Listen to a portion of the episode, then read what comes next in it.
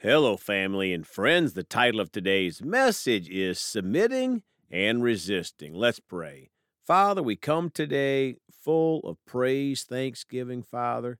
We come humbly, Father. Share with us your word, how to become more like you. We choose not only to hear your word, Father, but to do your word. In Jesus' name, amen. Well, folks, we're going to talk today about this topic submitting and resisting. My friends, the majority of the world is resisting God's invitation to accept Jesus as their personal Lord and Savior, our only ticket to an eternity in heaven. But you know, as a Christian, we can also resist in following God in certain areas of our lives. And when we do resist God in those areas, we are playing right into the devil's plans, and he will steal, kill, and destroy. We have to resist the devil, and he will flee from us. I know there are famous Christian preachers who will tell you that we have no power over Satan. It is sad. They teach that on TV, the internet, etc. But Jesus defeated death, hell, and the grave for us, not for himself. If we don't know that we can resist Satan, he will be beating us up at every turn. Well, let's ask ourselves this question today Are we submitting and resisting? Let's start today in James chapter 4, verse 7 in the New King James Bible. Therefore, submit to God, resist the devil, and he will flee from you. Folks, notice we submit to God and we resist the devil, not God. We have to do the resisting, and if we do, the devil will flee from us. Now, James 4 6 through 8 in the Living Bible. 6. But he gives us more and more strength to stand against all such evil longings. As the scripture says, God gives strength to the humble, but sets himself against the proud and haughty. My friends, before the Holy Spirit tells us to resist the devil, he tells us to be humble, to have a submissive heart to God. Then, verse 7 so give yourselves humbly to God, resist the devil, and he will flee from you. 8. And when you draw close to God, God will draw close to you. Wash your hands, you sinners, and let your hearts be filled with God alone to make them pure and true to Him. Folks, a big part of resisting the devil is saying no to sin and refusing to accept the devil's evil packages and prior to that, we have to submit to God. Now let's back up further in James chapter 4 and read from the Amplified Bible. Verse 1 What leads to the unending quarrels and conflicts among you?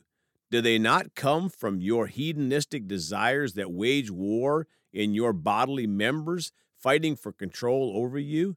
2. You are jealous and covet what others have, and your lust goes unfulfilled so you murder. You are envious and cannot obtain the object of your envy. So you fight and battle. You do not have because you do not ask it of God. Three, you ask God for something and do not receive it because you ask with wrong motives, out of a selfish or with an unrighteous agenda, so that when you get what you want, you may spend it on your hedonistic desires. Folks, we have to be humble and refuse to be resistant to God and His plans. Four, you adulteresses, disloyal sinners, flirting with the world and breaking your vow to God. Do you not know that being the world's friend, that is, loving the things of the world, is being God's enemy? So whoever chooses to be a friend of the world makes himself an enemy of God. My friends, when we are friends with this world, we are falling into one of Satan's biggest traps. Five, or do you think that the scripture says to no purpose that the human spirit, which he has made to dwell in us, lusts with envy? Six, but he gives us more and more grace through the power of the Holy Spirit to defy sin and live an obedient life that reflects both our faith and our gratitude for our salvation. Therefore, it says, God is opposed to the proud and haughty, but continually gives the gift of grace to the humble who turn away from self righteousness. Folks, we can choose to defy sin and live an obedient life. Seven, so submit to the authority of God, resist the devil, stand firm against him, and he will flee from you.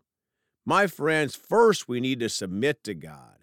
Then we need to resist the devil and stand firm against him. Now, verse 8 Come close to God with a contrite heart, and he will come close to you. Wash your hands, you sinners, and purify your unfaithful hearts, you double minded people. Folks, again, if we are resisting the devil, then we'll live a clean life before the Lord. Nine, be miserable and grieve and weep over your sin. Let your foolish laughter be turned into mourning and your reckless joy to gloom. Ten, humble yourselves with an attitude of repentance and insignificance in the presence of the Lord, and he will exalt you, he will lift you up, he will give you purpose. Now, verse 12 there is only one lawgiver and judge, the one who is able to save and destroy the one God who has the absolute power of life and death. But who are you to hypocritically or self righteously pass judgment on your neighbor? My friends, God has absolute power over life and death. We do not want to resist him. Now, verse 13 Come now and pay attention to this, you who say, Today or tomorrow we will go to such and such a city and spend a year there and carry on our business and make a profit. 14. Yet you do not know the least thing about what may happen in your life tomorrow. What is secure in your life? You are merely a vapor, like a puff of smoke or a wisp of steam from a cooking pot, that is visible for a little while and then vanishes into thin air. Folks, we're in the midst of time called life.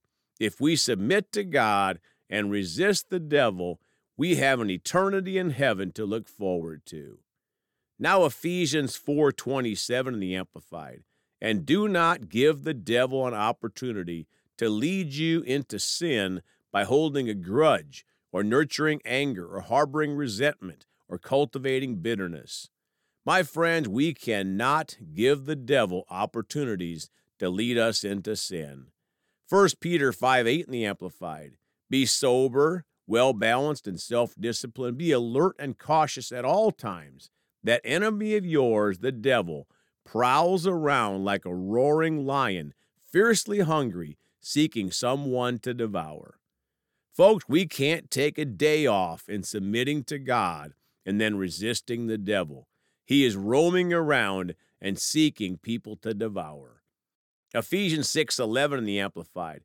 Put on the full armor of God, for his precepts are like the splendid armor of a heavily armed soldier, so that you may be able to successfully stand up against all the schemes and the strategies and the deceits of the devil.